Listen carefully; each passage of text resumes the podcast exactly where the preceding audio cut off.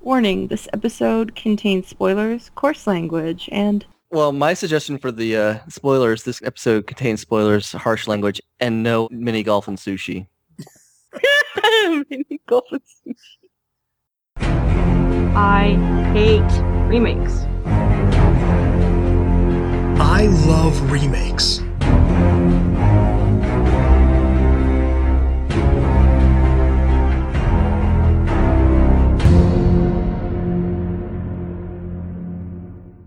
Welcome, everybody, to part two of the latest episode of I Hate Love Remakes. I am Noel. Joining me, as always, is Evie. I thought it was really poetic the way the killer cut off his own arms to finish the mountain, but then there was no way to get them to the top.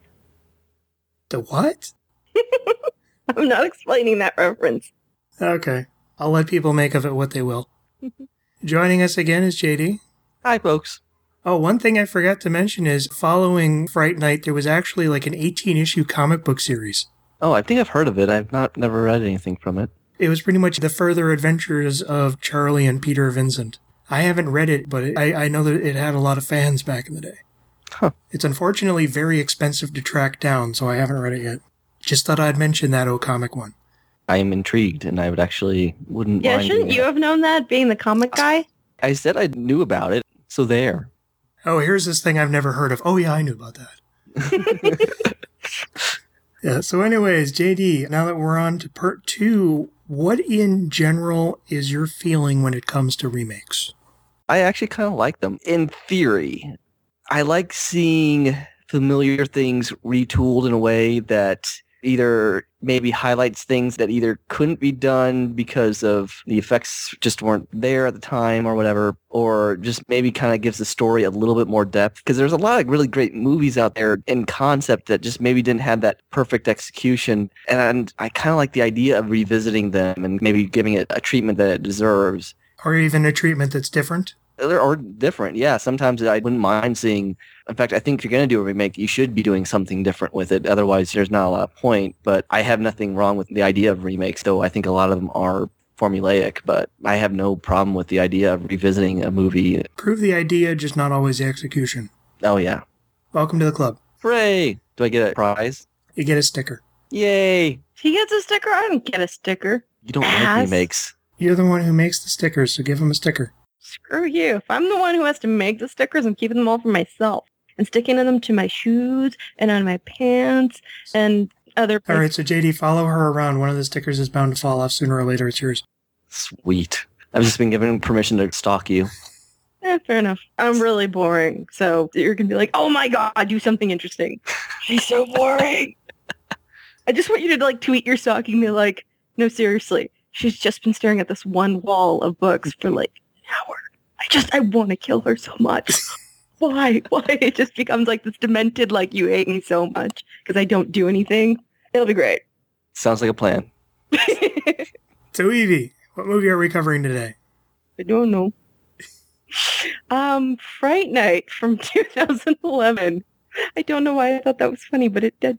So there Yes, Fright Night from 2011, directed by Craig Gillespie, we are. I don't who know who he is. is mostly known for having done Mr. Woodcock and Lars and the Real Girl, neither of which I've Oh, seen. That fucking asshole.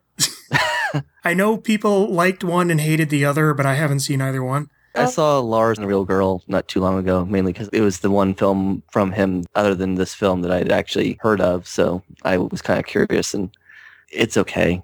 It's nothing special, but it's kind of interesting. I think the majority of that movie is carried by the actors as opposed to the idea of the movie itself.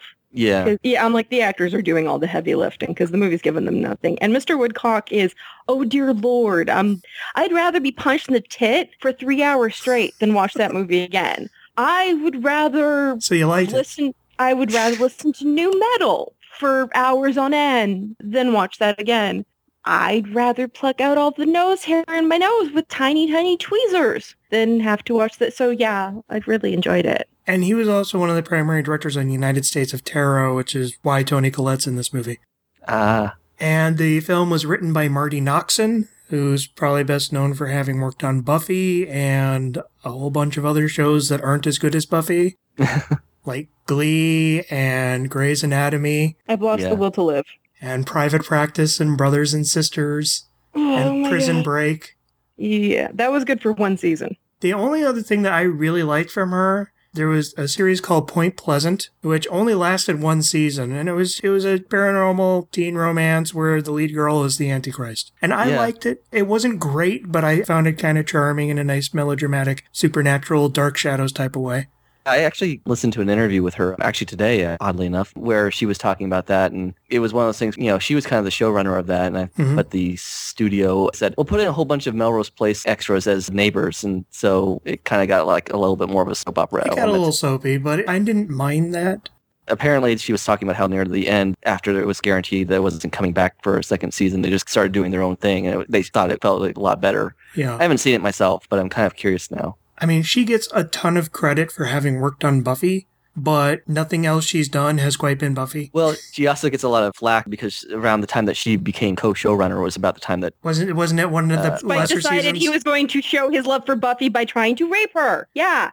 And then I know she also worked on the script for I Am Number Four. Oh my Nobody's god, perfect. I watched that movie. I've actually not seen it, so I can't judge. Despite that, I actually like her writing in this movie, but we'll get to that. Yeah, yeah. So, those are the people who made it. Let's move on to the synopsis.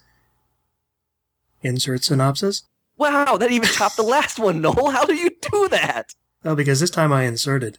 Oh, well, don't pull out too quickly. Why did I say that? I don't know. I just spent too much time with Noel. I'm like, yeah, whatever. He's all fine. He's all fine. you're, you're now break proof. Charlie Brewster used to be a geek, running around with his friends, including Evil Ed, and making backyard movies. Now Charlie's got a girlfriend, Amy, and is hanging out with the jocks who still pick on the old buddies he's distancing himself from. Evil Ed confronts Charlie, telling him the rash of disappearances in their isolated Las Vegas suburb are the result of Jerry Dandridge, Charlie's new neighbor, whom Evil Ed believes is a vampire. When Ed himself goes missing, Charlie starts to look into Jerry, even breaking into his house at one point and finding a missing neighbor locked in an upstairs room who has bites on her neck and explodes into ash when she hits the sun. Charlie seeks help from Peter Vincent, a rock star illusionist who claims to be an expert on vampires and the occult. Peter doesn't take him seriously, but when he sees a plaque Charlie sketched from Jerry's home, he becomes outright terrified and kicks the boy out. That night, Jerry comes to visit, first trying to charm his way into the home, then ripping up the gas line and setting the whole house on fire. Charlie, his mother, and Amy try racing away, but on the lonely highway between their town and the big city, Jerry catches up with them, leaving Charlie's mother unconscious and hospitalized. The next night, Charlie and Amy visit Peter, who's hurriedly packing up to get out of town. Jerry shows up with a vampirized evil Ed. Charlie manages to kill Ed, but Jerry makes off with Amy. Peter initially refuses to help beyond giving Charlie a blessed steak which cures any brood of the vampire it slays, but then he returns to join the boy as they enter Jerry's home the next day. While here, we learn two things. One, Jerry killed Peter's parents years ago, which started the illusionist's obsession with vampires. And two, Jerry hasn't been killing all of the missing neighbors. He's instead been converting them all to a mini army he's planning to spread across the world. Our heroes fight through these forces with shotguns, stakes, holes in the ceiling which let in sunlight, and Charlie revealing he's gotten a stunt suit that lets him set himself on fire. Jerry is eventually staked, curing most of the brood of their vampirism, and Charlie and Amy have sex in Peter Vincent's penthouse suite. Evie, do you recommend this movie? I want to go last. Am I tipping my hand too much? You want to No, go last? no, Yeah, you can no, go I last if can't- you want. No, I can go first. Okay. Okay. Here's the thing with the original Fright Night. It's kind of one of those imperfect movies that has the really great possibility of a remake. Like there is so much more that you could do with that movie. There's so many places you can take it. There's a lot of interesting things you can do. And they got a really, really great cast for this movie. But holy fuck balls. Just this I- I'm putting this on the script, seriously. I wanted to like this movie. I wanted to enjoy this movie, but this movie thinks it's bland. Things happen and it's like, oh, okay, that's cool. But what does that mean for the story? Nothing. It means nothing for the story. It's just a thing that is cool. That's literally my train of thought during the entire movie. It was like, oh, that's a funny thing to say, but what does that mean for the... No, it- it's just a funny thing to say. Puce. The fucking shoes. Fuck My yes. God, they kept going on. And Ginger, I love Ginger, but what was the point of Ginger? Nothing. There was no point to Ginger. She's just in the movie because it's fun. And also, I know people get on Return of the King for ending like seven different times, but they were doing an epilogue. This movie has like four different climaxes, and I'm like, oh, so no, we're not. So we're um, st- no, so n- no. Oh, okay. Finally, we're gonna do the thing with the stop. Okay, thank you.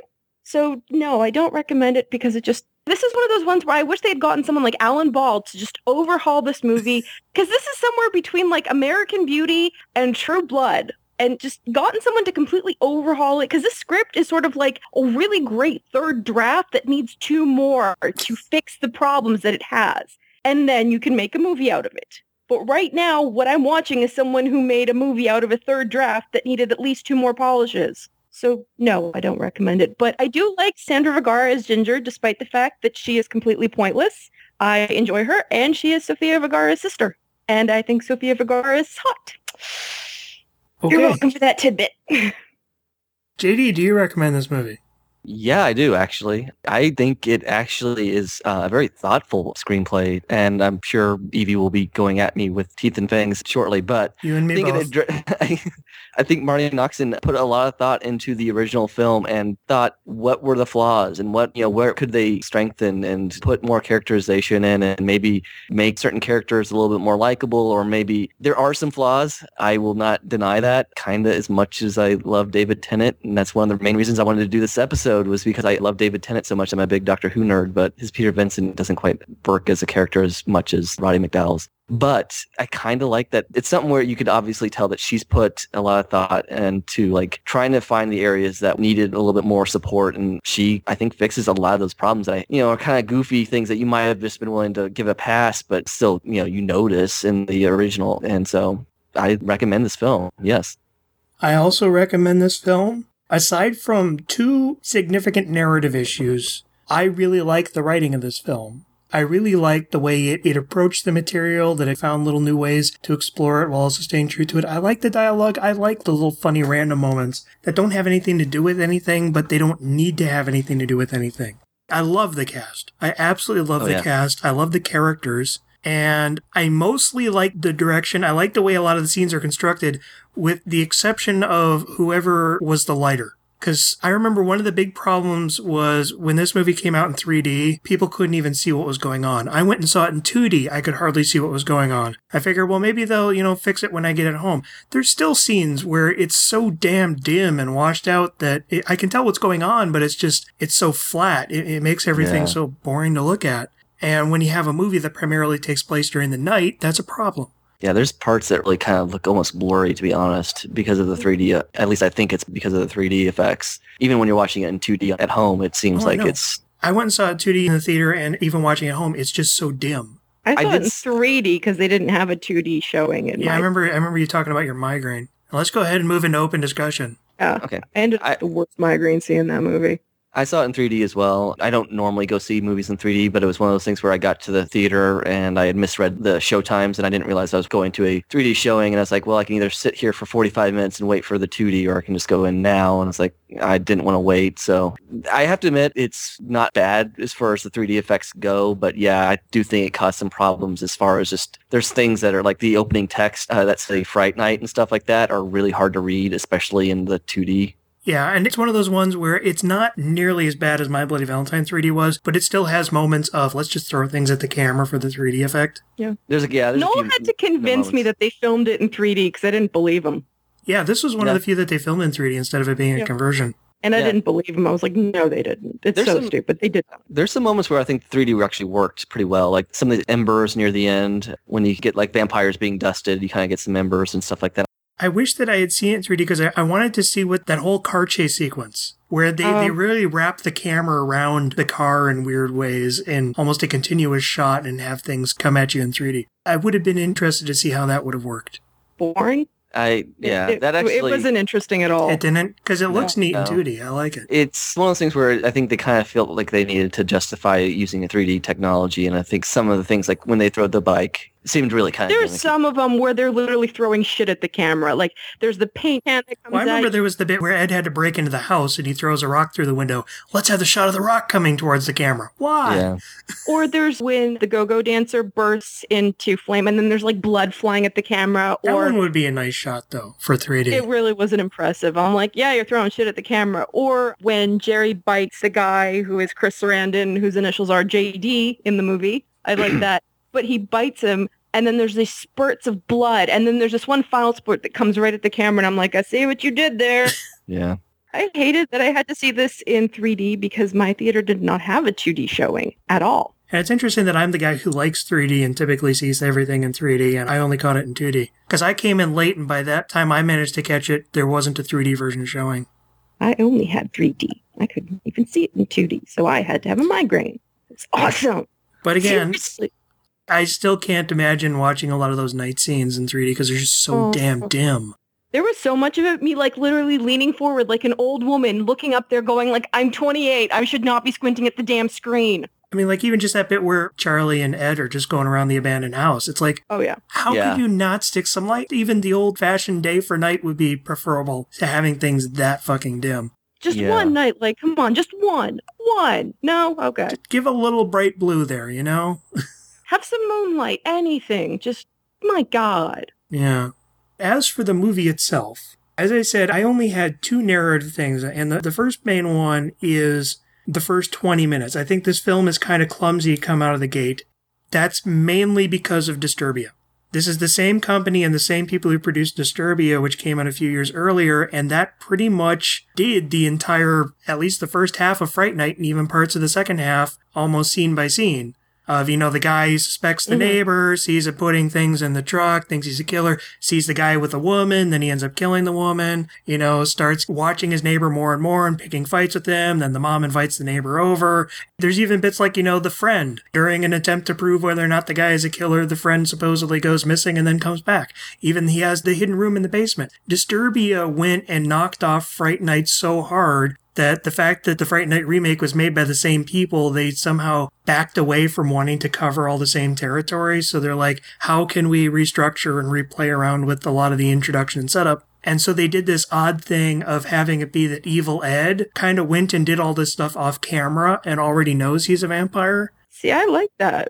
Yeah. My problem is, I wish they had played that up more and almost make Evil Ed a faux protagonist, a faux lead. Play him up as, you know, he's the lead character, we're following it from his story, and then it goes badly for him, and then we cut to Charlie. Maybe It if is- they had cast someone who wasn't, um, I can't pronounce his name. I don't except have the- a problem with him.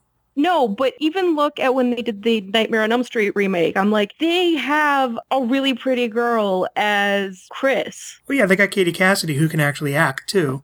and is really hot. That helps. But no, it, the thing is, if you have someone as your fake out, they still have to be attractive. I He's don't not see how he's any less attractive than the guy playing Anton Charlie. Yelchin. Yeah, no, he, he he's Okay. not. That's no. Christopher Mintz Plasse basically he plays nerds and I know. and Anton Yelchin is kind of playing a sort of nerdy character, but he, he's playing the supposed hipster nerd. yeah he's the cool nerd I guess Here's my problem is I don't have a problem with Evil Ed being the one who first discovers that Jerry's a vampire and starts getting onto it. My problem is that so much of it is done off screen. This feels almost like Hollywood meddling, or like you know, you Literally, have it- it's like, you know, we have the whole thing with Charlie and his neighbor, and then suddenly Ed shows up and, by the way, your next door neighbor is a vampire, and I've been following him for days. It's like, okay, where did that come from? well, Ed's kind of a weirdo, so That still doesn't narratively justify it. It There- does later when you have him doing those like weird ass movies that they used to make in the backyard. Yeah, but I would rather see that discovery happen over time instead of hear about it and then discover it after the fact. It's just it, yeah it's a bit we I mean Yeah. it's, it feels like they're running away from the setup that had already been replicated by Disturbia instead of just being like, fuck it, you know, Fright Night did it first, let's just go ahead and do it anyways. yeah I mean I didn't mind it but Because I know Rear Window sued Disturbia, but Fright Night had a much better case. Yeah. And I love Disturbia, but it pretty much it, it's a knockoff. Oh yeah. It's a well-made Yeah. knockoff. But anyways, what were you saying, JD? it is a bit of a cheat because they you never really do find out like why Ed and I guess Adam was the other friend who kind Mhm. of You know, they never figure out why they start investigating Jerry. You just see him filming him and going, "Ah, he has no reflection. Well, okay, but why are you outside his house filming him in the middle of the Right. night? But at the same time, it's one of those, I really didn't notice it until you just pointed that out. I mean, like I could see it more as I love the opening with, with the other guy, Adam, who, who disappears, and you know, there's the whole hiding under the bed where his dead dad is lying next to him, and he's trying to unlock. I love that opening. Mm-hmm. Yeah. You know, instead of having Evil Ed already have found out all this stuff, and Charlie doesn't even look into it until after Evil Ed is gone, why don't you have it be that they're estranged friends, and this is their thing that's kind of almost bringing them back together? The whole mystery of them trying to find out what happened to their friend, and then how does it tie into the guy who lives next door? I would have liked to have seen them take that journey together before Evil Ed gets torn away from Charlie again. Yeah. There's other ways that it could have been done, and I'm kind of surprised that they did it the way they did. Yeah, and the way they used Ed, it's kind of weird because my two favorite characters in the original were Ed and uh, Peter Vincent, and I have issues with how both are used. Ed, he's kind of there in the very beginning, and then you kind of forget that he's was in it until he comes back as a vampire. They get rid of him so early. yeah, Yeah. it's so early on. He doesn't have time to really kind of get to know him as a character or get- have him make him an impression. And yet, in the original, Ed was like I said in the last episode, he's got all the memorable lines even Mm-hmm. if you don't like that performance, it's memorable and you kind of completely forget about Ed until he comes back. See, I like Ed. I like the performance of him. He Oh, yeah. actually captures that whole he's the friend who didn't grow up, who's now been abandoned in favor of, you know, cool kids and the girlfriend. But, they But- actually played it up more in this one too. Yeah. They got that aspect, but I still don't like the fact that so much of his character's journey happens off screen. I mean, like, they bring him in really clumsily, and then, yeah, and then he's gone so fast. And then by the time he comes back, I love the scene where he comes back and the fact that he and Charlie have that moment where Charlie's forced to kill him. Yeah. I like that this movie had that moment that the old one lacked. But again, yeah, he's in so little of the movie. I would have liked to have had him be around longer and have him be more of a part of the whole discovery of what's going on and how does that almost bring these estranged friends back together only to tear them apart again. That would have been really nice to explore. And I find it to be a real missed opportunity. Well, even that, or just have Charlie be like, is this like one of your weird things where it's like a pathetic cry for attention? Fine, I'll go along with it. Just because you're threatening to totally destroy my popularity. Even that. Yeah, and you could actually approach it from that. That Ed is the one who's like really trying to figure out what happened to his friend, and Charlie's the one who keeps brushing him off, but have them gradually discover things together instead of Ed Mhm. already knows everything. I just really dislike that they did that. Yeah. But I do really love Chris Mitsplatt. That kid is I do, yeah. I especially love the bit where the bully comes up to attack him and he just is like, dude, just, you're going to hit me. Just go ahead and hit me. And then he still ducks the hit and runs. Yeah. Well, I and still love that. it's such a little minor moment, but I love the fact that when he's trying to jump over the fence, he tries to throw his vampire gear over Mm-hmm. the fence and it just completely fails. I just I don't know why, but it just makes cracks me up every time I see that. It's frustrating. In the original, they had enough evil Ed. I don't entirely like the interpretation of him. Here, I love the interpretation of him, but I don't think they really make use of it enough. This film is kind of a weird, bizarro version of the original. It's kind of like Yeah. a lot of the things I think are strong in the original kind of are weaker in this one, and a lot of the ones that I think are kind of weak in the original are really well done here. Yeah. you said there was two things that you you Yeah, had what's the problems with. second one? The other one, and this will bring us to Peter Vincent. Why Why don't we just talk about the setup of Peter Vincent here first? I love the introduction of him. I love David Tennant. I love the idea of turning him into a Chris Angel magician. But I here- don't. Yeah, this is my thing. Is it's like, oh, he's a Vegas magician. That's kind of cool. Except it's not because it doesn't really go anywhere. It's like, Yeah, Well, the whole idea that he was a horror TV show host didn't really play into any of the rest of the no, movie but you either. could have him be one of those like horror hunter douchebags that they have on like every show, like ghost hunters. Oh, and yeah. That guy who hunts the Sasquatch that I know about because Joel McHale makes fun of him all the time. or and maybe this is my own little bit of pride. Just have him be an internet guy, like Yeah. have an internet show. I mean, there are basically guys who you know do that sort of Have thing. him be except Stephanie they just Meyer. Yeah. no, no. Let's Well, not do have that. Yeah, just have him be some kind of any. It, this movie feels sort of like there's certain elements where I'm like, this was written I by. agree with you that yeah, that actually having him have a reality show would make more sense than being a Vegas stage magician because Vegas stage magicians don't usually trump themselves up as I'm the vampire expert of all time, you know? yeah, That's where it feels odd. The problem I had narratively is the entire idea of giving him a past with vampires.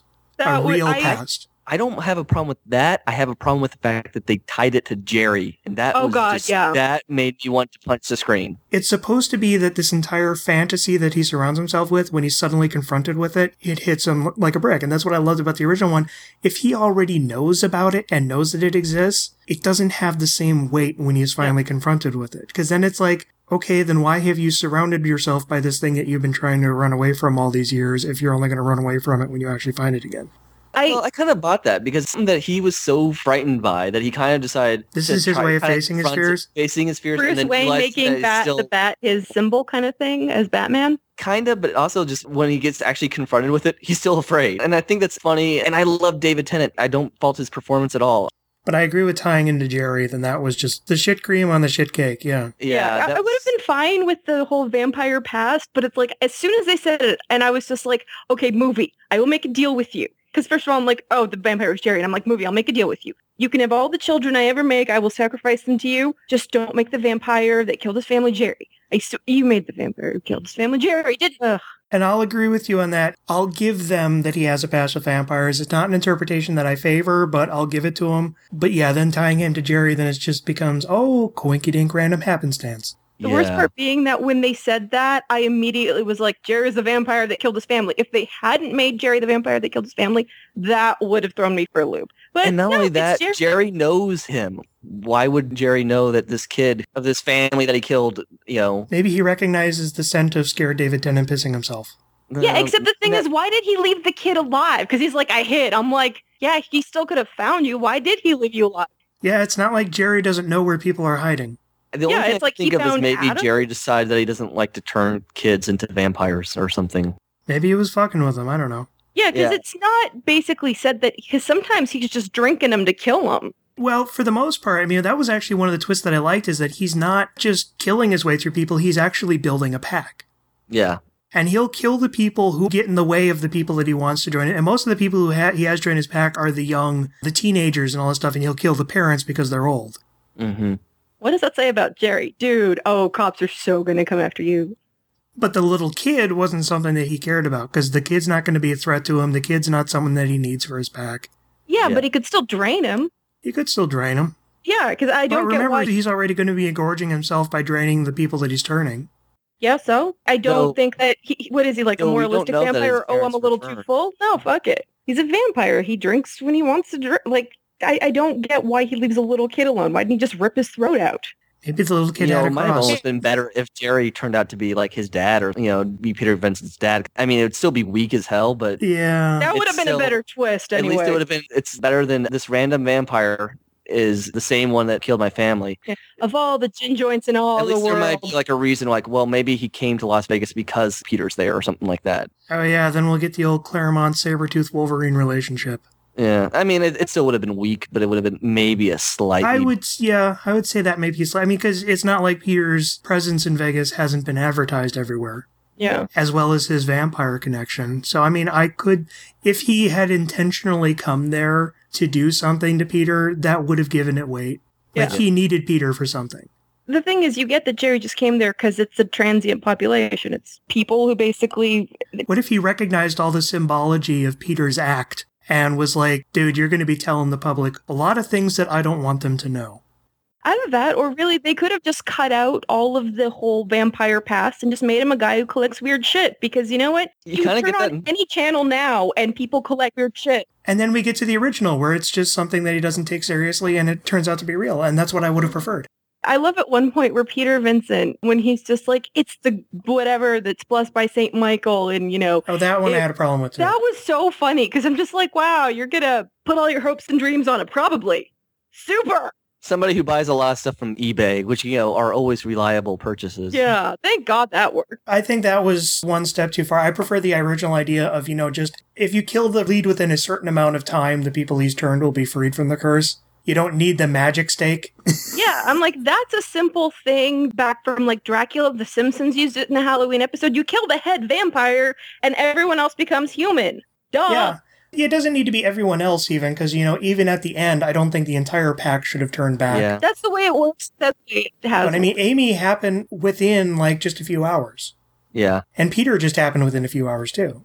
it kind of bugs me when they do stuff like that because then it's like, well, that means that if you would just maybe decide not to kill Evil Ed, maybe Yeah. just like try to cut off his other arm and or whatever, at least he might still be alive or something. I don't know. It's yeah. I mean, I like the original idea where there is a maturation process, and if you get to the vampire before they fully mature, you can still save them. yeah. Now, I have a nitpick for this movie among many nitpicks, which is that the vampires and the way that they act is inconsistent. Because you have Ed, who becomes a vampire, who's all like, I'm evil and blah. And then you have Doris, who becomes a vampire, who still very much acts like Doris when she was human.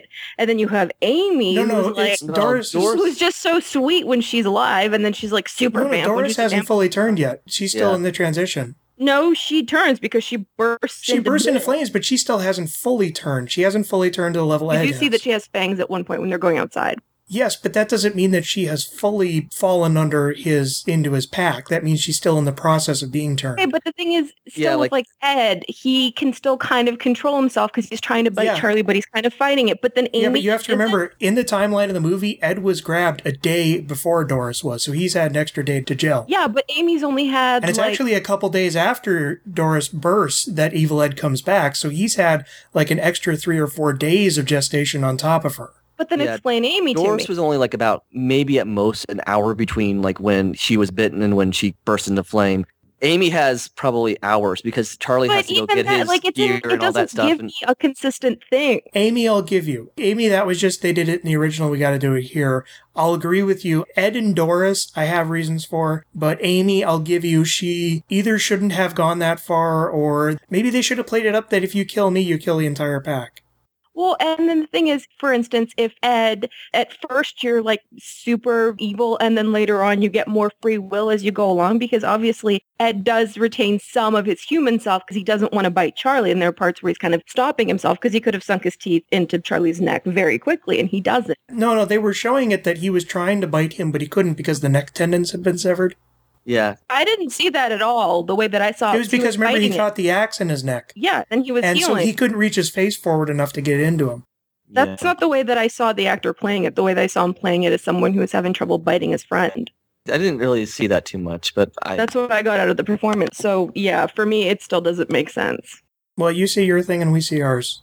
You guys didn't have a problem with all the little like one-off things that they do that really don't add to the story. What, like the shoes or ginger or stuff? Oh, I love that. I thought it just added nice little fun. Why does it have to add to the story? Why can't it just be a fun little throwaway joke? Well, because every single person who does that needs to realize that they're not Quentin Tarantino. He can do that and he can do that well. They can't. So you don't have to be Quentin Tarantino. And I thought they did it well. and most of them are, Well- I think, are pretty quick. Like the whole shoes thing is like maybe like two lines. Oh my god, they drive that into the ground. they did it twice. It got a setup and it got a payoff. They did not drive it into the ground, and within 20 minutes, it was done. No, Yeah. they drove it into the ground like puce. Yeah, fuck yeah. And then uh, takes a real man to wear puce. Oh my god, really does it? Yeah, no, they had this setup where he's trying to show him off at school, and then they had the payoff where Jerry comments on him, and that was all done within the first 20 minutes of the movie. It was not something they drove into And the They it's- ground. drove it They into did the it ground for twice. me. and it actually serves Twice. a purpose in the story because he doesn't have a problem with the other kids, like you know, are making. He's trying to charm them all. yeah, yeah. but he all of a sudden like Charlie doesn't have any problems when the other guys are like making fun of his shoes, but when Jerry mentions it, all of a sudden he's like kind of self conscious. He's like, no, no, I play basketball. It, it's for a g- you know because I play games Yeah. because he's trying to impress himself in front of his mom and his girlfriend. And I kind of No, it's because he's trying to impress Colin Farrell. well, you know, you see what you want to see in there.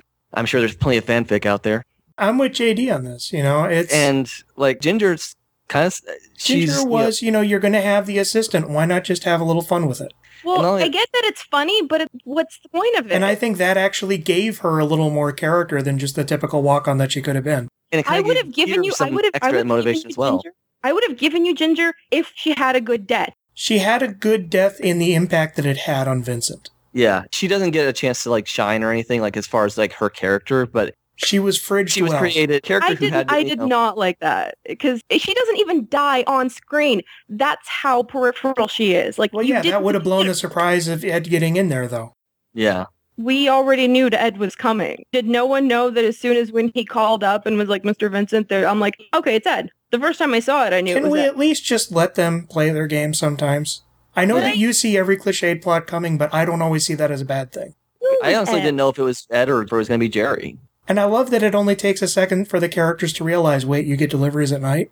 It, see it the actually takes delivery- them a little bit. They You still see the talk. delivery costume in uh, Jerry's wardrobe, so I thought it was going to be Jerry. And that's what I love is that he had like a police officer's uniform and all these other uniforms and all that stuff. Even Yeah, if we don't see him come into play, that just it tells you so much about him. no, I like the fact that Ed and Jerry are apparently the same size. I would not have thought that, well, for a Good to That's know. a fair point. That's a fair the point. delivery uniform, you only really need like a jacket. You know, but it seems quite tailored. You know what? Maybe Jerry has taken up sewing in the years that he's been a vampire. He- Just he- you sitting there know, with a little sewing machine, like, oh, Well, no, he I'm gonna moves sew." really fast. He can probably you know alter something He like has and- cross stitch shark teeth. no.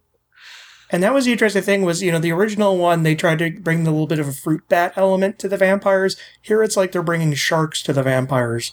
For some reason, Yeah. it's, like, it's an odd choice, but okay. At least they were kind of consistent in the way the teeth always worked and everything. do Yeah, I sharks didn't like the makeup. I really didn't- like travel in packs. I don't, Yeah. don't know more than Actually, Really? yeah, like for feeding, but like in general, do they hang out?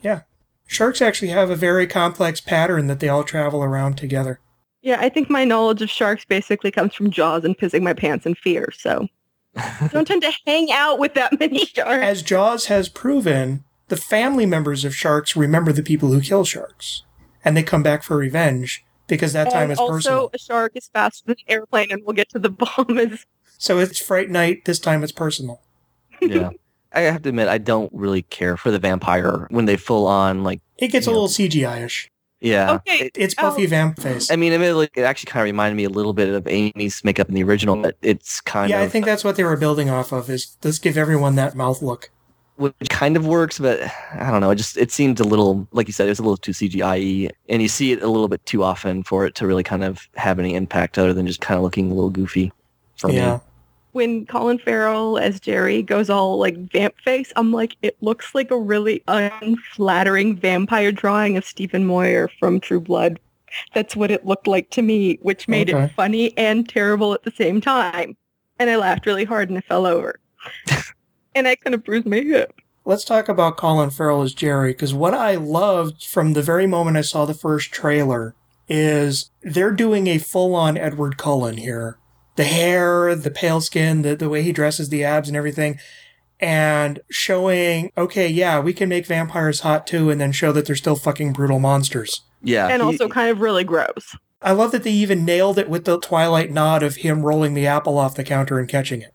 oh. It's like they're obviously doing a total play on Edward Cullen, and I loved it. I think you're kind of reaching with that one, sort of. no, that was something that they mentioned in interviews too. Mm. Okay, well, maybe they intended, but they maybe if they had shown a shot to the apple, I would have thought it was too much. I did see the colonisms, but I did like the fact that he completely like devours the apples. He pretty I'm much like, "How do I devours get the an scenery. apple like that. It's hilarious. It's awesome. does like he eats through the core to the other side. Which is a very European thing to do, actually. Colin Farrell is an actor who he can be like really great in some stuff and really awful in others. I love him in this movie. Oh yeah, me too. Colin I, Farrell is I like- the guy where I've seen him in like these horrible movies, and he's so awesome in them. And I don't like this movie, but I love him in it. It's just he's so good. But I've seen him in some great movies that he was pretty awful in too. So oh yeah, I like how he plays a. He's very predatory. Like he, you know, hey Oh, he's, guy. Yeah, He's almost like a child predator, you know, of Mm-hmm. he's seductive, but like in a really creepy and very imposing way. yeah. You kind of get like Charlie's mom. Like actually, kind of notices it. You kind of see like she's a little bit taken in, but she also kind of is a little bit. I kind of get the impression like she's like not buying into it one hundred percent because it's just he's She's just kind of charmed, but she's not completely stupid. yeah. Well, she's and- charmed, but at the same time, she had a husband run off on her, so she's like, eh. And and I love, I love the moment where Jerry's at the door and Charlie's telling her, "Don't let him in." She eventually sides with her son, yeah. I love that scene. and I love that entire sequence of you know. Then Jerry is like, "Fuck it, I'm getting in that house," and so he just goes out, digs up the gas line, blows up the house, and just comes in. yeah. My favorite scene in the whole movie is the whole beer scene, and Oh, I Or some- love that scene. Yeah, it's just something where you get both Charlie and Jerry It's get a played chance to beautifully. shine, and Jerry is just like he's at the door, and you can tell it just bugs him that he can't walk through. He's constantly like eyeing the door frame, like he's just like looking for like a weakness or something like that. It's almost animal like. and then it gets to the point where it's like, "I know, I know that you know, I know that you know that I know." yeah, and it's just such a game of chicken really between the two. Ah, it's just the performance is there, and the whole scene is just written so tightly. I mean, this is one of those movies where, you know, it has its issues, but every now and then it just brings it, man. And, Yeah. and there are just some great sequences that are like that. I love that scene. Yeah, every once in a while, you know, you see like Jerry seems like he's in control, and then all of a sudden you could tell that Charlie's like, "You stay there," and you kind of see like Jerry's a little bit taken aback, like he's just like, "Oh shit, this kid actually knows," and then he decides to take it back, and he's in control, and then Charlie starts handing him the beer, and he takes it back, and he's playing with him a little bit, and then it's just so back and forth. You like you're rooting for almost both of them because they're both of them are just trying to test each other and see which one's going to give first, and you know, nothing ever really comes out of that scene directly, but it's just so like ratchets up the tension. So much comes out of that scene in the fact that these two characters finally make grand revelations about each other. Charlie finally believes, and Jerry realizes that Charlie believes. And that pretty much sets the stage for everything that happens from there on. Yeah. I at no point think that Charlie is ever one ups Jerry in the scene. I do think Jerry's not used to having someone hold their own against him, which is what Charlie is essentially doing. Yeah. Because some of the stuff that Jerry's saying, I'm like, Jerry's in control of that situation for the most part. The only thing is that he's not used to someone not being like, but Charlie doesn't give in eventually. yeah, when he's talking about Amy and she's right and the plucking, and I'm just like, he's so baiting him. I think it's at that point where he realizes that Charlie knows. So, okay, I'm going to give you a little warning now. But I mean, he's totally baiting him and he doesn't Yeah. give in to it. I like that. He's totally the skeevy college guy who likes to sleep with the high school kids. Yeah. and I love the fact that Amy is a virgin, like she was in the original. And I just like the name Imogen Poots. I Yeah. really like Amy in this version. I, I, I liked Amanda Beer's fine. I love the original one too. I thought they handled her character well, except for that little climactic end where, yeah, she became a vampire a little quickly. Yeah. That yeah, that's not. But as far That as was a her little character too- is goes, she's feels a lot more fleshed out. She seems like somebody who she knew Charlie was a dork. She still loves him despite Mm-hmm. that. She has her own interests. Like you said, Evie, she's a virgin, but she's still flirty and like you know, not necessarily you know. I mean, what I she's- like about that scene where it's the play on the opening scene to the original, where She's the one who's like, instead of him like being, why don't you ever put out, she's the one who's trying to initiate the sexual contact now. Yeah, and he's all like, I got to watch my neighbor. He's Yeah. Colin Farrell. He's really hot. Yeah. What if my neighbor were Colin Farrell? I'd be like, yeah, it's really important that I look at these binoculars here. Very Oh important. crap! He looked. He looked. I'd be like, what's up? Um, But- I feel I need to point out something really important, and What? that is that James Franco's brother is in this movie. And that is that. Yeah, the bully Mark. Yeah. Yeah. He looks like a mini James Franco. Like, if you he can't also get looks like James a mini Franco, Edward Cullen. I kept getting like a he's really pale and kind of just reminded maybe me he'll of just work for scale. I love the whole bit where he makes fun of Charlie for having gotten a mocha latte, and then he just takes Charlie's mocha latte and starts Yes. It's a drinking it. mochaccino. Or Whatever. oh yeah, but he's, I'm like, dude, you took his mochaccino, asshole. Right after making fun of him for having one. Yeah. Why would you drink that? I'm going to drink that. It's making fun of someone for having something because you want it. Yeah. Yeah. Lisa Loeb is in the movie. I totally forgot to mention that. She's in the movie. and That's she's right. Ed's She's mom. Ed's mom. Yeah. I didn't. uh, Yeah, I have Wikipedia up, and I just noticed that when we started talking about this, I recognized her when I saw her. Yeah. I didn't. Every I time I completely- saw it, I freaked out. 'cause I'm I like, remember her from House on Haunted Hill. that was so cool. We could have done a Lisa Loeb remake back to back double feature, but we didn't. Yeah. for shame. So, anyways, back to Amy. I, I love that scene where she's confronting Jerry and she empties the gun of silver bullets in him and he just pulls out the bullet and says werewolves. And so she grabs the holy water, splashes it him on, and says vampires. Yeah, except that I'm Yeah. like, how did the holy water not evaporate? But I'm like, ah, It's- fuck it. it's I'm, gonna- holy. I'm gonna give it the mulligan for that. It's holy. And Well, it it's was also under a lid. sealed. holy water It was- still evaporates. It's it was sealed up. Well, it but the seal, you'd still get con- you know, evaporation. It would condensate around Yeah. the inside of. But anyways, maybe he I'm gets like, what? refills every other week or something like that. maybe it's a cup that always fills itself. I don't know. I love the fact at one point where Charlie has sort of like garlic slash crossed up the entire house. And Jane comes in and she's just like, I love the look. It's so dark shadows. I'm like, it's funny because Tim Burton made a horrible movie called that. Not Oh. at that point. Yeah. Yeah, Not no, that- at that yeah. point, but i- in retrospect, it's funny. Yeah. So back to the movie. The mom actually had something to do in this movie. Yes. This one, I had a problem with the fact. I love Tony Collette. I love that she actually stands by her son and that she actually takes action in that one sequence. I don't like that then that they drop her. hmm It really does. Like all of a sudden, head injury and we're done. I almost wanted mom to keep going and tag along, you know?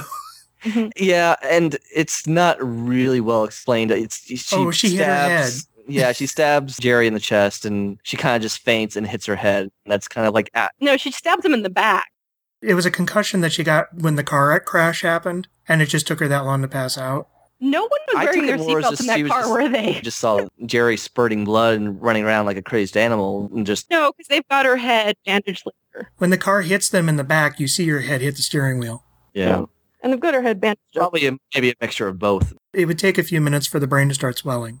That would probably be then why she passed out. That makes some more sense, but And why did Chris Sarandon just randomly show up as JD?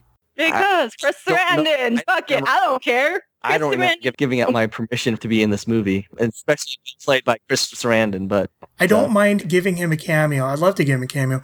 But what's weird though is, you know, despite the fact that some of it is shot weirdly for 3D and whatnot, I love that extended sequence of, you know, the whole Jerry can't get in the house, so he blows up the house, so they try to get away, so he attacks their car, then he drives up in his truck and forces them off the road, and then they run over him, but he's under the car, and then they get the other car, and then it's like just this great constantly building action sequence. It's really well thought out. It's not, it- some of the execution is a little wonky, but it's really well thought out. And then let's just stop all of a sudden and just, oh, hey, it's Chris Sarandon.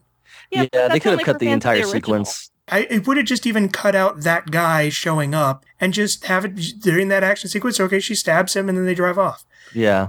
I don't mind having a Chris Sarandon cameo. I just don't think that was the part for it. Yeah, I mean, I didn't mind it, but it was something that really didn't need to be there. It called attention to itself and it ground the story to a stop for two minutes while it happened. Yeah, Well, mind you, the stuff that you like, I didn't because they have the whole thing where the house blows up. Okay. And then we have the thing on the road, and I'm like, okay, well, is this our... F-? No. And then I'm waiting for the final conflict because it's like we're hitting the point where you could have the last battle and it's still going and it's No, no, stop, this start, is just- stop, start. I This don't isn't think- the final battle. This is just establishing what he is and how hard he is to kill. yeah. It's it all of a This sudden is the setup. Yeah, but- raises the stakes to the point where it's no longer just two people kind of eyeing each other. It's, it's, not someone that you can just walk over and take on, you know? I think Yeah. if someone can rip a uh, gas line out of the ground, well, he had to shovel it out first. he Yeah. then tore it out and then like He cut, cut it in open. half with the shovel and then he pulled up the half. if someone can do that, I just see that as enough. I just love that it didn't stop. It just kept going and building. And even when you get away, it's like, okay, we got in the car, we got away from the house.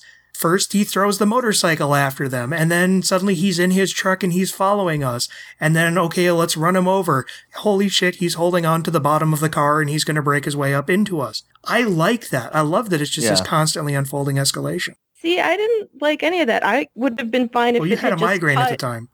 Well, the first time I had a migraine.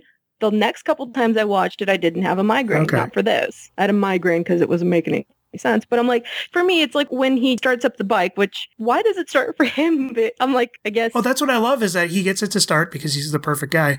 And because then, I'm like the bike just loves you. but then the Jerry, and tire it is just starts. broken. So he just tosses it at him.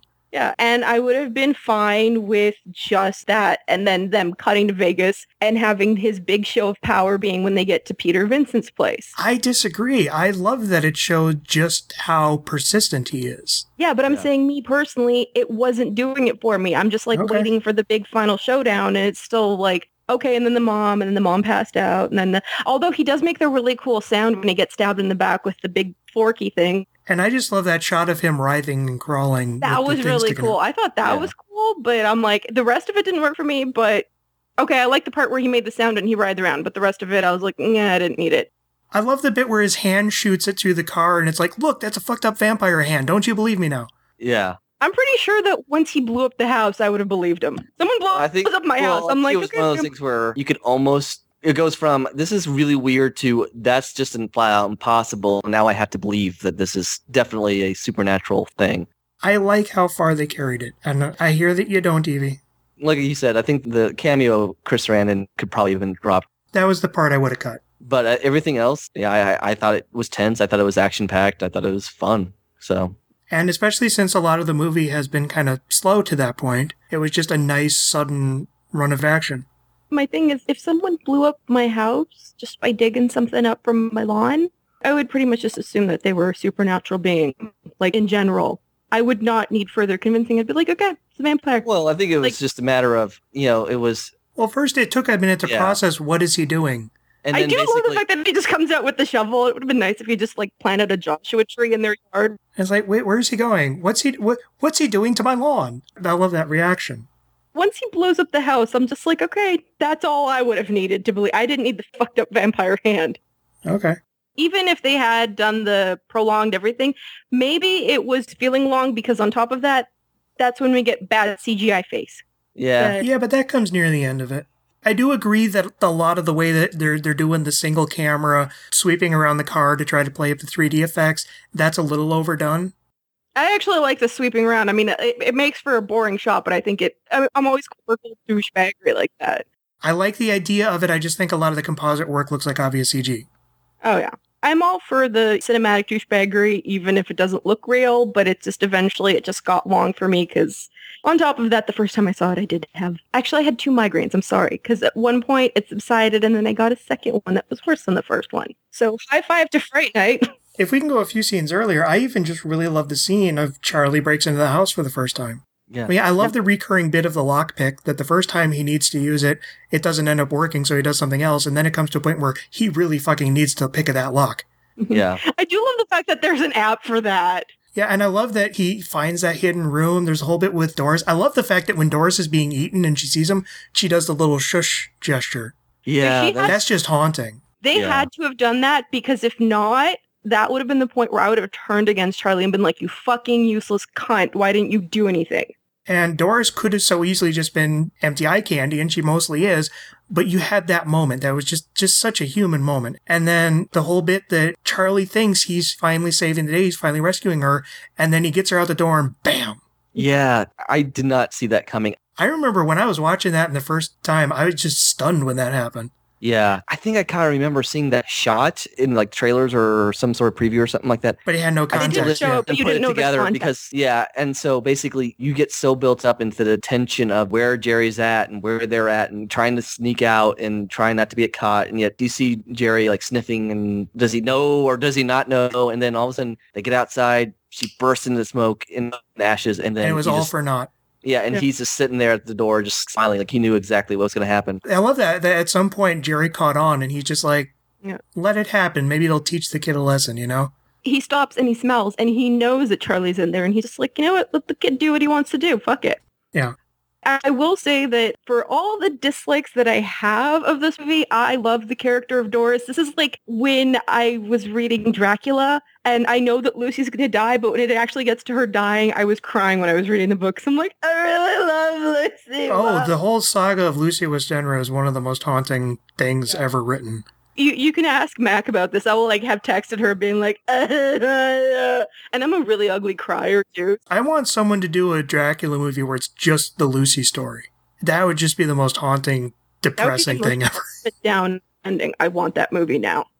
Don't But even yeah. adapt the rest of the story, just the tale of Lucy. But yeah, But for, Yeah, for I did like I, everything I don't like, like, about Doris. this movie. I love Doris. Yeah, Doris could Dor- have just been empty eye candy, and they Oh, yeah. found just little ways to actually make her a genuine person. And plus, on top of that, the actress really has little Yes. things that she does. Because the thing is, even like the smile that she gives Charlie when she's taking out her trash, it's not like salacious or anything. She's just being They're sweet. friends. Yeah. Yeah. Yeah. I mean, even though he checks out her ass, I mean, you get the sense that there is a bond between the two, a Yeah. friendship, you know? Well, you Yeah, kind of get the it's- impression that she maybe has known him for a while and kind of, Yeah. and he's kind of kind of gone Maybe she through babysat him at some point, you know? puberty and maybe has had like a long-standing crush or something like that. And it's just such a minor thing. You really look on paper as to what her character is, and there's really nothing you can like pinpoint other than go-go dancer. But she just brings like a certain amount of texture to her character that is hard to define.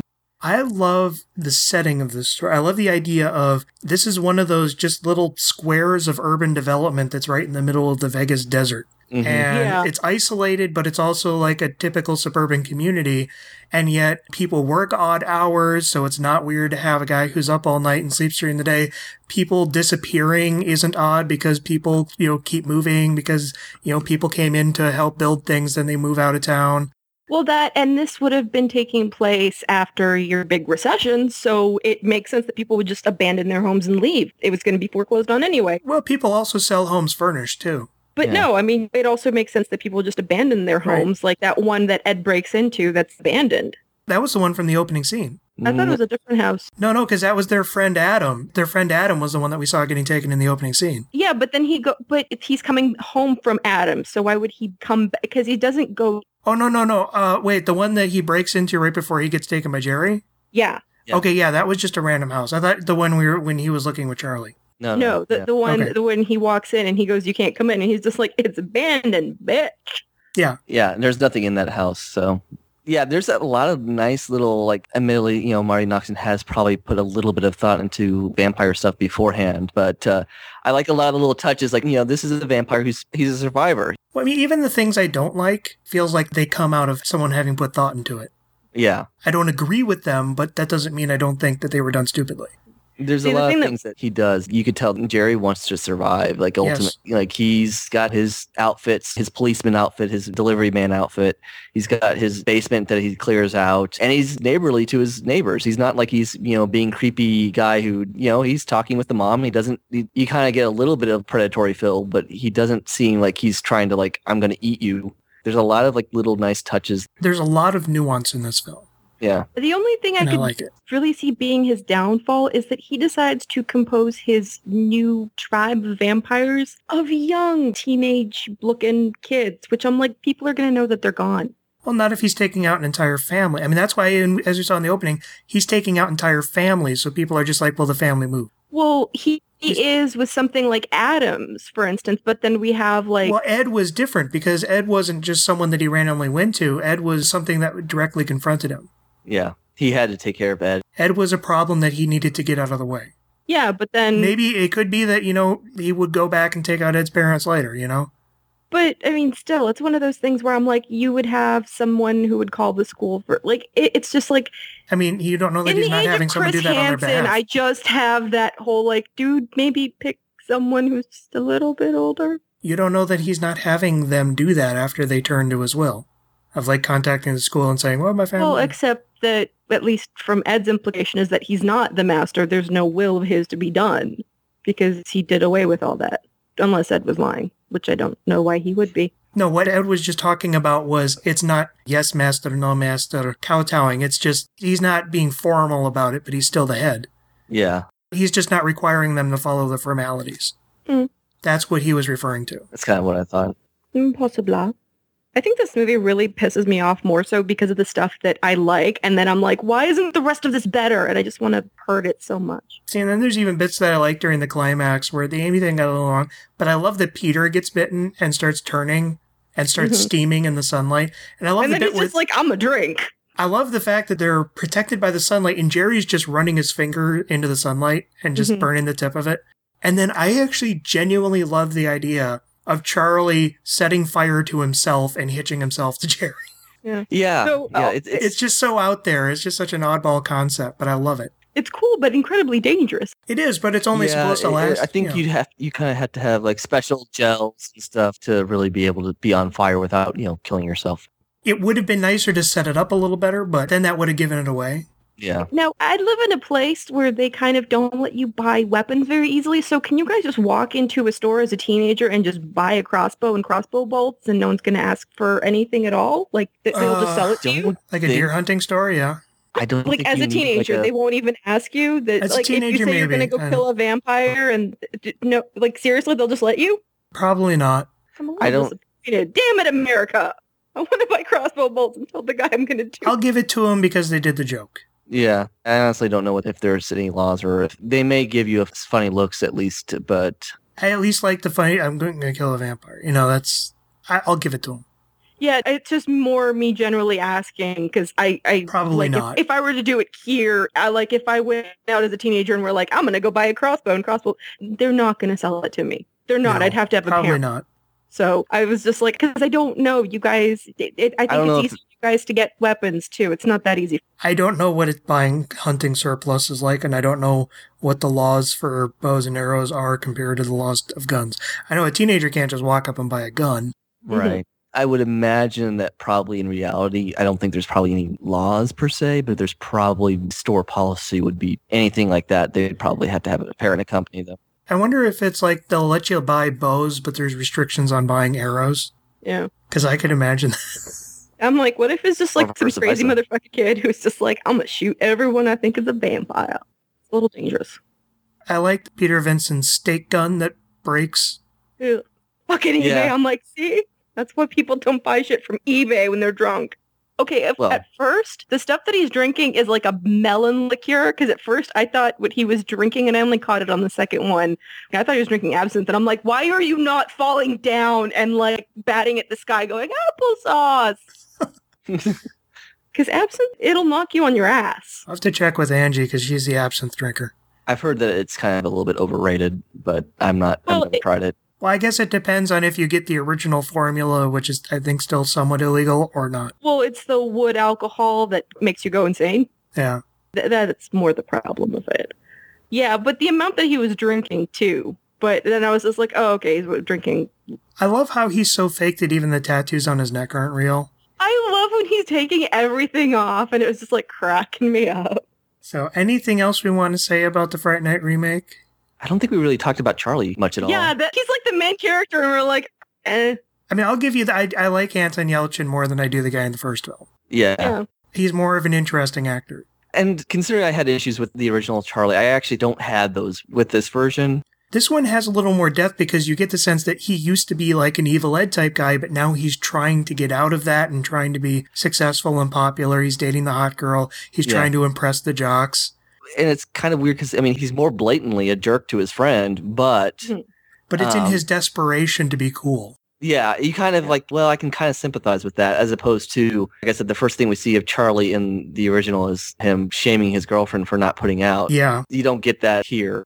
I like the original in kind of a doofus everyman type way, but here this is a much more interesting character and he's much better played.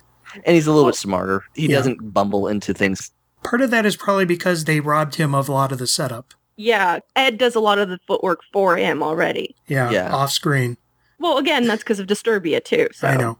it's not like it's Anton Yelchin's fault. No, I know. No. I No, do I- love the fact that when Amy finds him on the computer, he's just like, "I'm working on porn." Porn. I love that. But I love like there's an app for lockpicking, but also he looks up online how to break into a Vegas thing, and so he goes and steals the newspaper and the guy's badge and puts together the press badge. Which I'm like, if it's that easy, shit. This is like hackers. Suddenly, everyone's going to start doing it. Probably wouldn't work in real life, but it probably, Yeah. you know, It's Well, a fun especially movie now. trick that everyone can at least quickly understand. yeah, Yeah, it- exactly. It works to get him into where he needs to go as far as Hollywood logic. Yeah. Yeah, I love that Peter's security is essentially Ginger. He basically goes, "Oh my god, this kid is nuts," and he's just like, "Ginger!" Well, we do see the other guards who get torn up, but I love the, the fact that when Charlie comes for the third time after the evil ed attack, Peter Vincent is like, Well, how did you get up here? Well, your security kind of has its throats torn out. Yeah. I, there's that like touche, touche, sir, touche. Okay, there is actually something I do want to bring out about this movie. Amy is essentially vampire raped by Jerry, and I can't be the only one who saw that because Yeah. she, he didn't. Well, she was seduce in the her original, any- Yeah. This one is But a he little bit was- more she was- blatant. This because- one, she doesn't give into it. Yeah, Yeah. she's basically drugged by him because you know he puts the blood on her lips, which I guess kind of puts her into a trance type state. Right. There's not that whole seduction, that whole lure. It's more date rape. Yeah, Yeah. it's like there's a point where she essentially is like the dead-eyed of just Mhm. lie back and think of England kind of thing, and I was just like, seriously, people in the nightclub, come on. And he was also smart enough to not kill the bouncers. Th- well, Yeah. At one point, the bouncer's like, she seems pretty into it to me. I'm like, oh, is she also asking for it and dressed like that?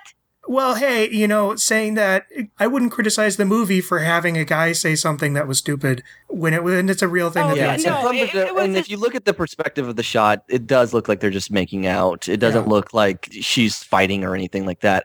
I can No, see don't have that a upsetting some problem with people, It. It's but just he has that kind of like, you know, instead of going up to them and being like, hey, hey, instead he's just like, well, she seems pretty into it, right? And I'm just like, uh, d- are you going to do nothing? Just Well, yeah, nothing? that sounds You're like the worst something an one. idiot guard would say, and that sounds like something that would actually happen. So yes, Yeah, not but I'm like, you're the defending worst it. bouncer you find ever. an underage kid and he's like, "Well, no, my girlfriend's over there and she's in trouble." And well, the guard's probably like, "This kid's just trying to buy time so he can." he should have slip said away." she's underage too. She's a minor. Yeah, why didn't he say that?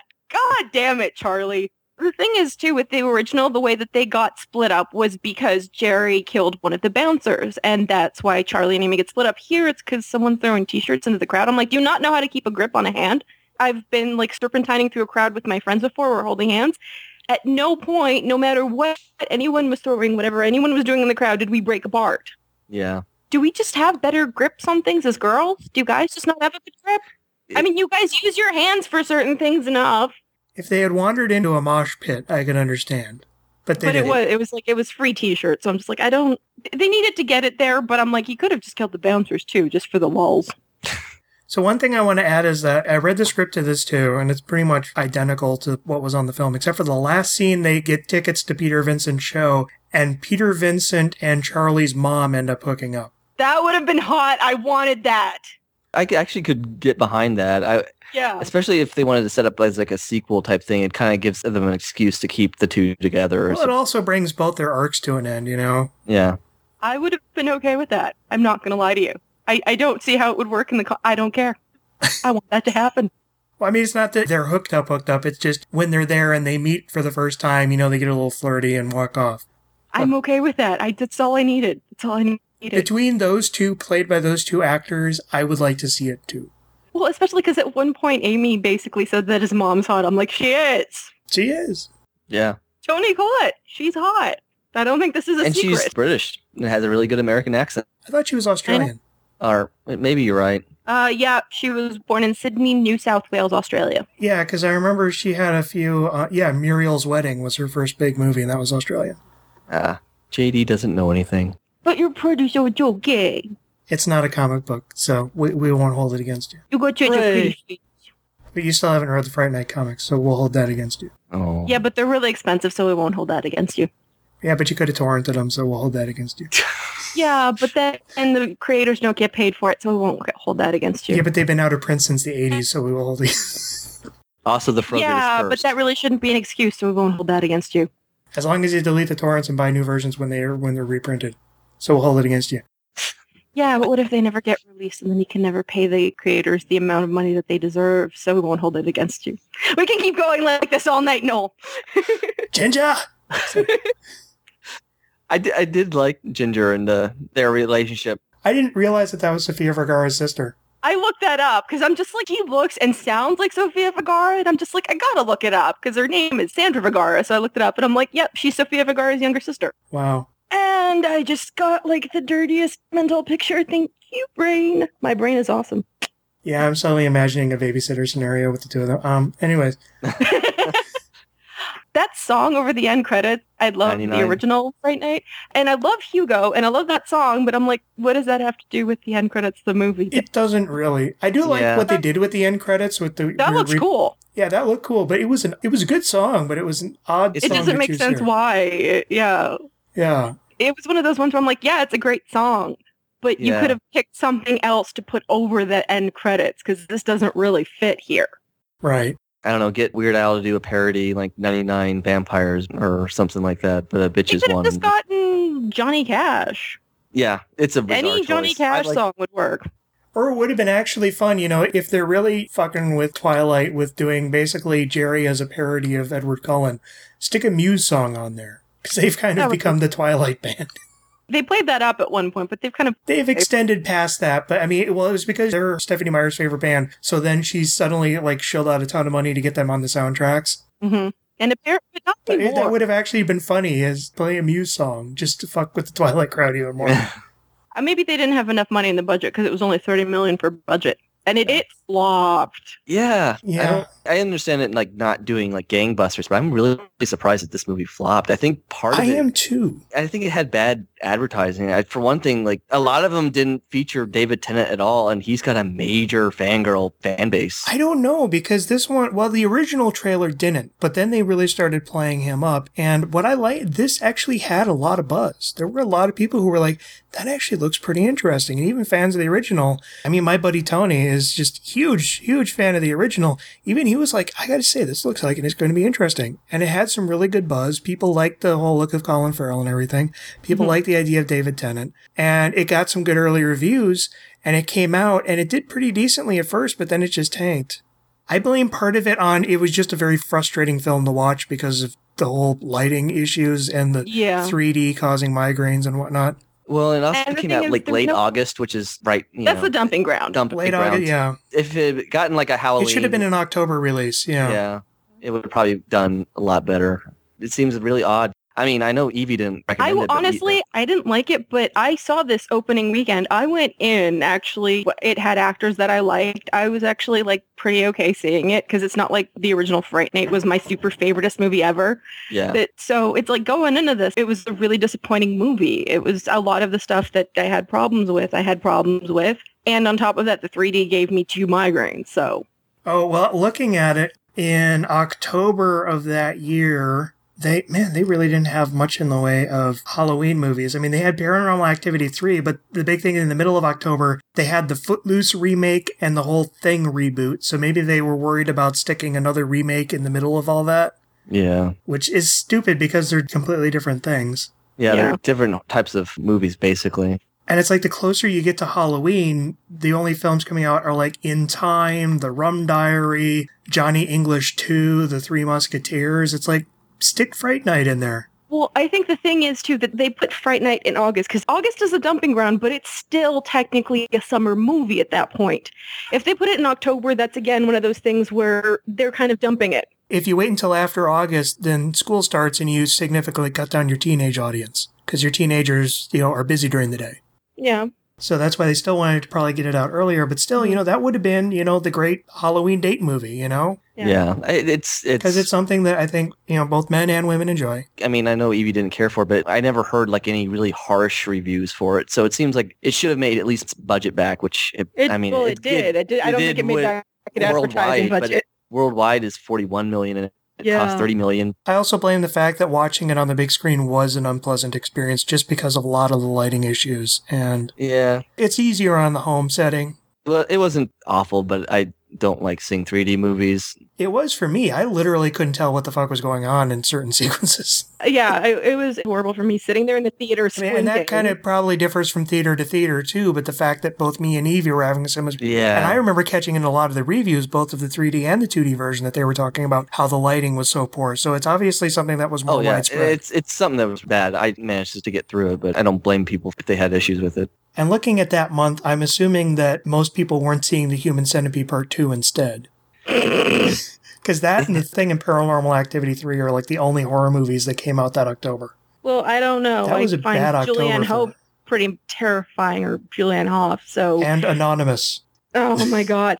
But that was a bad year for horror movies, and it would have been, I think it would have helped it if they had slipped it in there. honestly, if they had fixed up some of the problems too, and on top of it, maybe gone for a little bit more gore. Because if I see a horror movie that I don't way, know I- that it needed more gore. No, because this is more of an actiony it's horror more, film. more the visceral, just the, it's more of a thriller, kind of Yeah. comedic, tongue in cheek thriller. yeah, but I mean, like the thing is, if you see Fright Night, I mean, this one was what PG thirteen. No, this one was R because it had a dr- few f bombs dropped, and actually, no, maybe this one was. Okay, well then PG-13. kids wouldn't. I don't see why they held it. They released it in August. If kids wouldn't have been able to see it anyway, because This was rated R. Yes. Okay, so then it makes absolutely no sense why they released it in August unless they're complete idiots. If they Right. had made it PG thirteen, then they wouldn't have been able to do the scene where the teenager gives the guy beer. Seriously, my God, your rating system is ridiculous.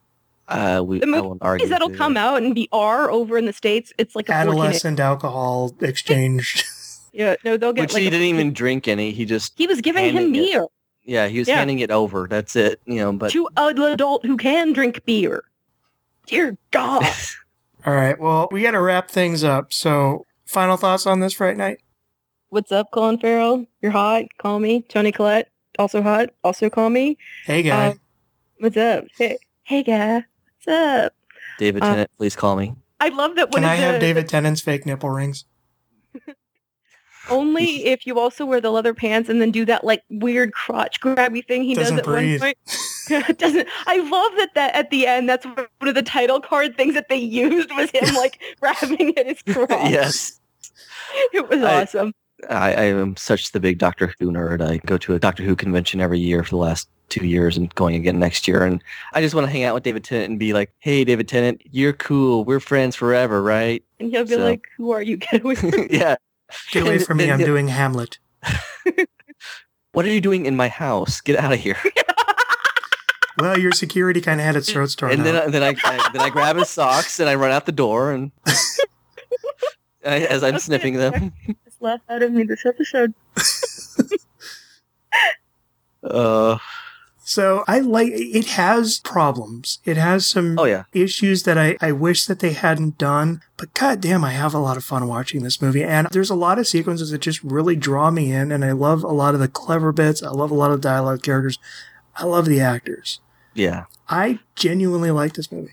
I do too. It seems like a lot of ways, a lot of the inverse of the original film. It's a lot more clever, where the original The was just kind original of was like, more over the top, and this is more nuanced. yeah, it's a little bit wittier, it's a little bit more character driven, but it messes a little bit of some of the uh, more slapstick, and the effects are you know a little the Well, CGI. I don't. I want really to say care for that, it. you know, the CGI effects and the rubber puppet effects, neither one They're of them bad. are fully convincing, but neither one is particularly worse in their own way than the other Yeah. was.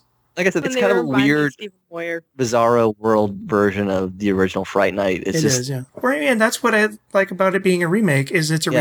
reinterpretation. Exactly. That's like I said. It's the reason I like remakes is when they do something new and different, and it's still true to the original in spirit, but it's kind of It's its own It- thing too. yeah, it finds its own voice and does it well. So So final question. If you had to pick between one of these two films to watch once a year every year for the rest of your life, which would you choose? Evie? Do I really have to go first? No, I'll go Okay. first. I already JD. went first. No, Evie. man. I'm gonna go ahead and blow your mind with this one. I'd pick the remake because as Huh? much as I know, right? Because talking with you guys about it, I realized that as much of the problems as I have with this movie, if I just shut it off after he blows up the house, it's fine. I'll just make up my own ending and that's all I need. Once he blows up the house, that's where all the problems really start to add up for me. So really, I go with the remake because I know at least I'll watch it more times and probably just start channel surfing after he goes all, I'm going to blow up your house and get in that way. Whereas the original, I mean, it's good, but really I just want that comedy with Amanda Bierce and Stephen Joffrey where they just, I, did I say his name wrong? Is it Stephen Joffrey? Stephen Jeffries? Stephen Jeffries, thank you, with Amanda Bierce and Stephen Jeffries, and they just are like friends, and they hang out and are awesome. And she like, I want the comedy, but I'm not going to get that. So I, I'd rather just watch something that I like some of at least, as opposed to the majority of it is okay, but it's nothing special. Okay. JD? I'm gonna have to go with the remake. You can tell a lot more thought was put into this and a lot more polish. It definitely has its flaws. It definitely could have used maybe another pass on the script, but it's pretty minor. Everything that I could complain about, it's still an enjoyable film. It's something that I've watched it probably half a dozen times now between when I originally saw it and when I got on Blu-ray, and I've enjoyed it every time. It's I definitely recommend the remake more. I went into this project expecting to prefer the original. I had seen both already. I liked both, but I, I went in thinking I was going to prefer the original. But having gone through them again, and even just discussing them again in, in detail, I'm picking the remake as well. I really do like the original. I think it's one of the great 80s horror comedies. I think it's right up there with American Werewolf in London and some of the other great ones of the 80s, Killer Clowns from Outer Space and whatnot. But while I think it's superior to the remake in terms of its core story, in terms of the core layout, underpinnings of its story, overall the remake is just so much richer with so many just odd little thoughtful unexpected nuances and taking things into un- into different directions and just really unique choices in terms of how it chooses to portray things in the performances and the execution. And while I had a few narrative nitpicks, I had a few narrative nitpicks with the original too. And while I still have that problem with just how goddamn dim a lot of it is shot, I genuinely have a lot more fun watching the remake than I do the original. And my buddy Tony's probably going to come over and kick me in the knee for it. That's And he listens to every one of these, so I'm Yeah, locking Tony. my door. To, I'm not letting you in, Tony. Don't you dare Yeah, blow up but my you gas. Don't lamp. invite him in. Well, considering how much I like all the problems I had with it, you don't think that Tony's going to like try to completely destroy the condo I live in? He'll probably listen to it and be like, eh, all right, you got a point. But I still like it. I think that's entirely fair.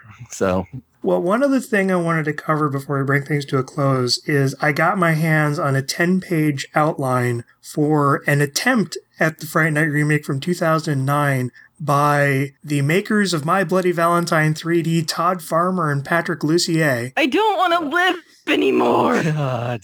Oh. And It's so bad. I haven't even heard it, and I know it's bad. the studio didn't buy it. Thank God. and I, I know why. The outline, it's essentially the original film, basically structured out almost identical to the original film. The whole uh, evil Ed thing, Amy and Charlie's relationship, gradually discovering the vampire. Billy is even in it. And every page has at least three, oh, the gay couple who lives next door jokes uh, in Todd Funny. Farmer's wonderful sense of subtle humor comedic way. fashion, His subtlety of shining a spotlight on it and throwing sledgehammers in its direction. and then setting off like fireworks with sparklers attached. Now, here's his idea though is he was going to have Fright Night be a series of 60s and 70s horror movies that starred Roddy McDowell and it would actually use reuse the same footage from the original movie. And what happened then though is that it was remade in the 80s as a completely different reboot series and and this is Todd Farmer literally says a remake within a remake cuz we're all meta and shit. Oh. Oh my God! I just want to punch him in the nads so much for that. The idea almost had merit right to the point where he basically patted himself on the back and Right. then I just wanted to like, kick him in the nuts. the remake, the 80s series of remakes starred Jamie Lee Curtis, and Jamie Lee Curtis is a main character in this treatment. I'm assuming that he yeah, would have I rewritten don't think it. that I know. Jamie Lee No. Curtis would have come on board. Jamie Lee Curtis and Evie, our, our friend, the star from The Fog, Tom Atkins. I think Tom Atkins would be too good for that movie. Right, where it was basically the two of them played like she was the Peter Vincent character and Tom Atkins was her sidekick who gets killed in every movie but always mysteriously comes back for the next one. Otherwise, the film plays out like the original, but instead of there being a Fright Night TV show, Charlie goes to a horror convention that's happening nearby and goes up to and confronts these two. It's literally Jamie Lee Curtis is bought by $500 when Amy and Ed go to confront her a second time. And so then the whole confrontation happens near the end where Jamie Lee Curtis and Tom Atkins and Tom Atkins gets killed and turns into a vampire, but still manages to save her life and whatnot. The only bit that I liked was that in the end, Amy fully turns and ends up saving Jerry and they get away and they don't get killed right away. And the sun comes up and they're like, but there's only one other place where Amy would have had permission to enter or she wouldn't have had to, to be invited in. And so cut to inside the home of Amy as Jamie Lee Curtis finds her in the freezer because she doesn't have a coffin. Cut to Jerry inside his coffin as it suddenly starts jostling around. It's just this thunk as it hits the ground, and we realize that the coffin had been in the back of Amy's station wagon. And Charlie has driven the coffin out into the middle of the desert where there's no shade, and he just starts hacking at it with an axe. I don't know if I like that. I feel like that's a better ending for a different movie. I Yeah. like the Yeah. visual of it, but it doesn't really tie into things all that well. well, and I there's feel really like that no would be rated conflict in Near that. Dark. And when they kill Jerry, it not only turns Amy back human, but it also turns Tom Atkins back human, despite the fact Eh, that he still has a stake sticking out of his chest. They just kind of shrug that off as a joke because he's he's Tom Atkins. He's had worse. see, I like. It. I I I, I would prefer. And that. because he couldn't get Tom Atkins into this, that's why they Lucier and Farmer got Tom Atkins into My Bloody Valentine 3D because apparently they're huge like Tom Atkins fanboys. Yeah, that's great. They Yeah. didn't actually do him any favors by putting him in there because his character was useless. Yeah, let's remember that embarrassing shot of him with the pickaxe hooked in his jaw. Yeah, poking it at the audience because it's in 3D. 3D. Yeah, That's how you have to say it. That makes it classy. While moving your hands in and out 3D. So I'm gonna say something like a lot of Buffy fans probably don't hear, but thank you, Marty Noxon. Yes, this is so much better than what it could have been. Thanks for not making this rape scene like the one with Spike and Buffy. Yeah, I'll give her that. This one, they actually did slip in at full on sex scenes. And as I said, they took that whole the next door neighbors must be gay joke and ran with it like crazy. which you said Right. this is just a few pages outline, which you it's know, 10 page yeah, outline. Yeah. which you imagine that by the time they actually had to write like you know, hundred page script or whatever. Knowing Todd Farmer and how his Jason X script, half of that script was, haha, that guy fucks robots. Yeah, yeah, that, Yeah, you actually went and reread the script and were like, I don't like it as much as I used to. No. My Bloody Valentine made me realize how bad it was. he went and reread it after my bloody Valentine was like, I don't like it anymore. he was so sad. Sad Nola. is Well, and then I sad. also read the unproduced Ghost Rider 2 by Todd Farmer and Patrick Lucier. Yeah, this is the one time where I'm like, you know what, Neville Dean and Taylor was the good idea. That that was a good way to go. And now I need to read the unproduced Cowboys and Aliens written by Todd Farmer, which I have. Oh my god. And unlike Ghost Rider and Fright Night, that's not an outline, that's a full script. Hmm. I- I'm really glad. Oh, it couldn't have been any worse than the shit that they filmed. Yeah, I was gonna say the the movie that came out wasn't really all At least that with Todd special. Farmer, it would have been fun. This one, it was just dull. Yes, because Because Damon Sad. Lindelof is such a better writer than Todd Farmer. no, they both suck. They both suck equally, except that one gets far more acclaim. Yeah. don't mind Lindelof as much, but I I, Well- I admit I'm a little weird. I hate you forever. So, anyways, this film could have been made by Todd Farmer. Anyways, Uh, So I mean, I guess we lucked out on that. So I okay, yes, thank you, Marty Oxen. You are not Todd Farmer. well done. and I think that'll finally bring this episode to a close. Anybody else have anything else they want to add before we say farewell to Fright Night? For real? okay, they both had it, but the original had it better. The line was better in the original. yeah, I'll give you. Yeah, he gave that nice theatrical flourish to it. But Colin Farrell, what's up? I almost want to call him Colin Cullen. I need to send you the MP3 I have of him singing I Fought the Law and the Law Won. He has it with his Irish accent, so it's I Fought the Law and the Law Won. It's so funny. I want to see someone do a remix on YouTube of just Hey Guy.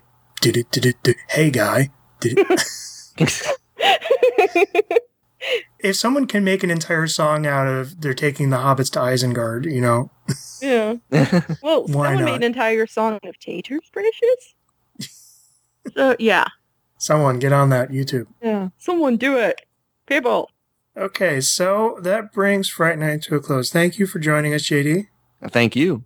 Sorry we had to reschedule the first time. Uh, it That happens. was entirely my fault. No, it was your internet provider's I fault. was gonna Kicked say out. unless you didn't pay your internet bill, I don't think you can be blamed for that one. Well, no, I paid it. I was gonna say you, I'm like, you do. Pay Wait your a internet- second. Pay for internet? What? What do you think this is? The comic book market? Wait, you have to pay for the internet? Oh, that makes sense. All right. Good night, Evie. Good night.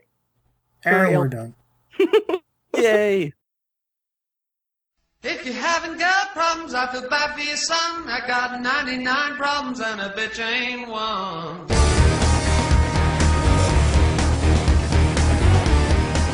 I Hate Love Remakes is in no way affiliated with the copyright holders of the films discussed. All rights are reserved and no infringement is intended. I Hate Love Remakes is a Made of Fail production. Madeoffail.net. We were unpopular before it was cool. And Jane comes in and she's just like, I love the look. It's so dark shadows. I'm like, it's funny because Tim Burton made a horrible movie called that. yeah, Not Uh, at that point. Yeah. and not at that Yeah. point, but in retrospect, it's funny. Yeah. I did think of that too when I started watching it for this podcast. So yeah. I've actually been watching the original Dark Shadows, so I need 70 your- episodes in, only like 1,100 left to go. Yay. How awesome was it? Did you that start at the they very actually had beginning to- before they had the I vampires? started at the very, very beginning, so I haven't even gotten to the vampires yet. Oh wow. That doesn't happen till episode 211. Oh, geez, really? I knew I knew it took it a while, but I didn't realize it was that long. That was only the first year, 211, because it was a daily show. That's right. It ran five episodes a week. I forgot. But not that- the Daily Show. no, not the Show. Daily Show. No, because John Oliver would totally be a vampire. He would, and it would be Would awesome. be an awesome vampire. He would suck in a good way. He always sucks in a good way. I mean, what? I So don't. back to the movie. Hey guy. Hey guy. Welcome back to Fright Night. For real? No, not really. I am disappointed.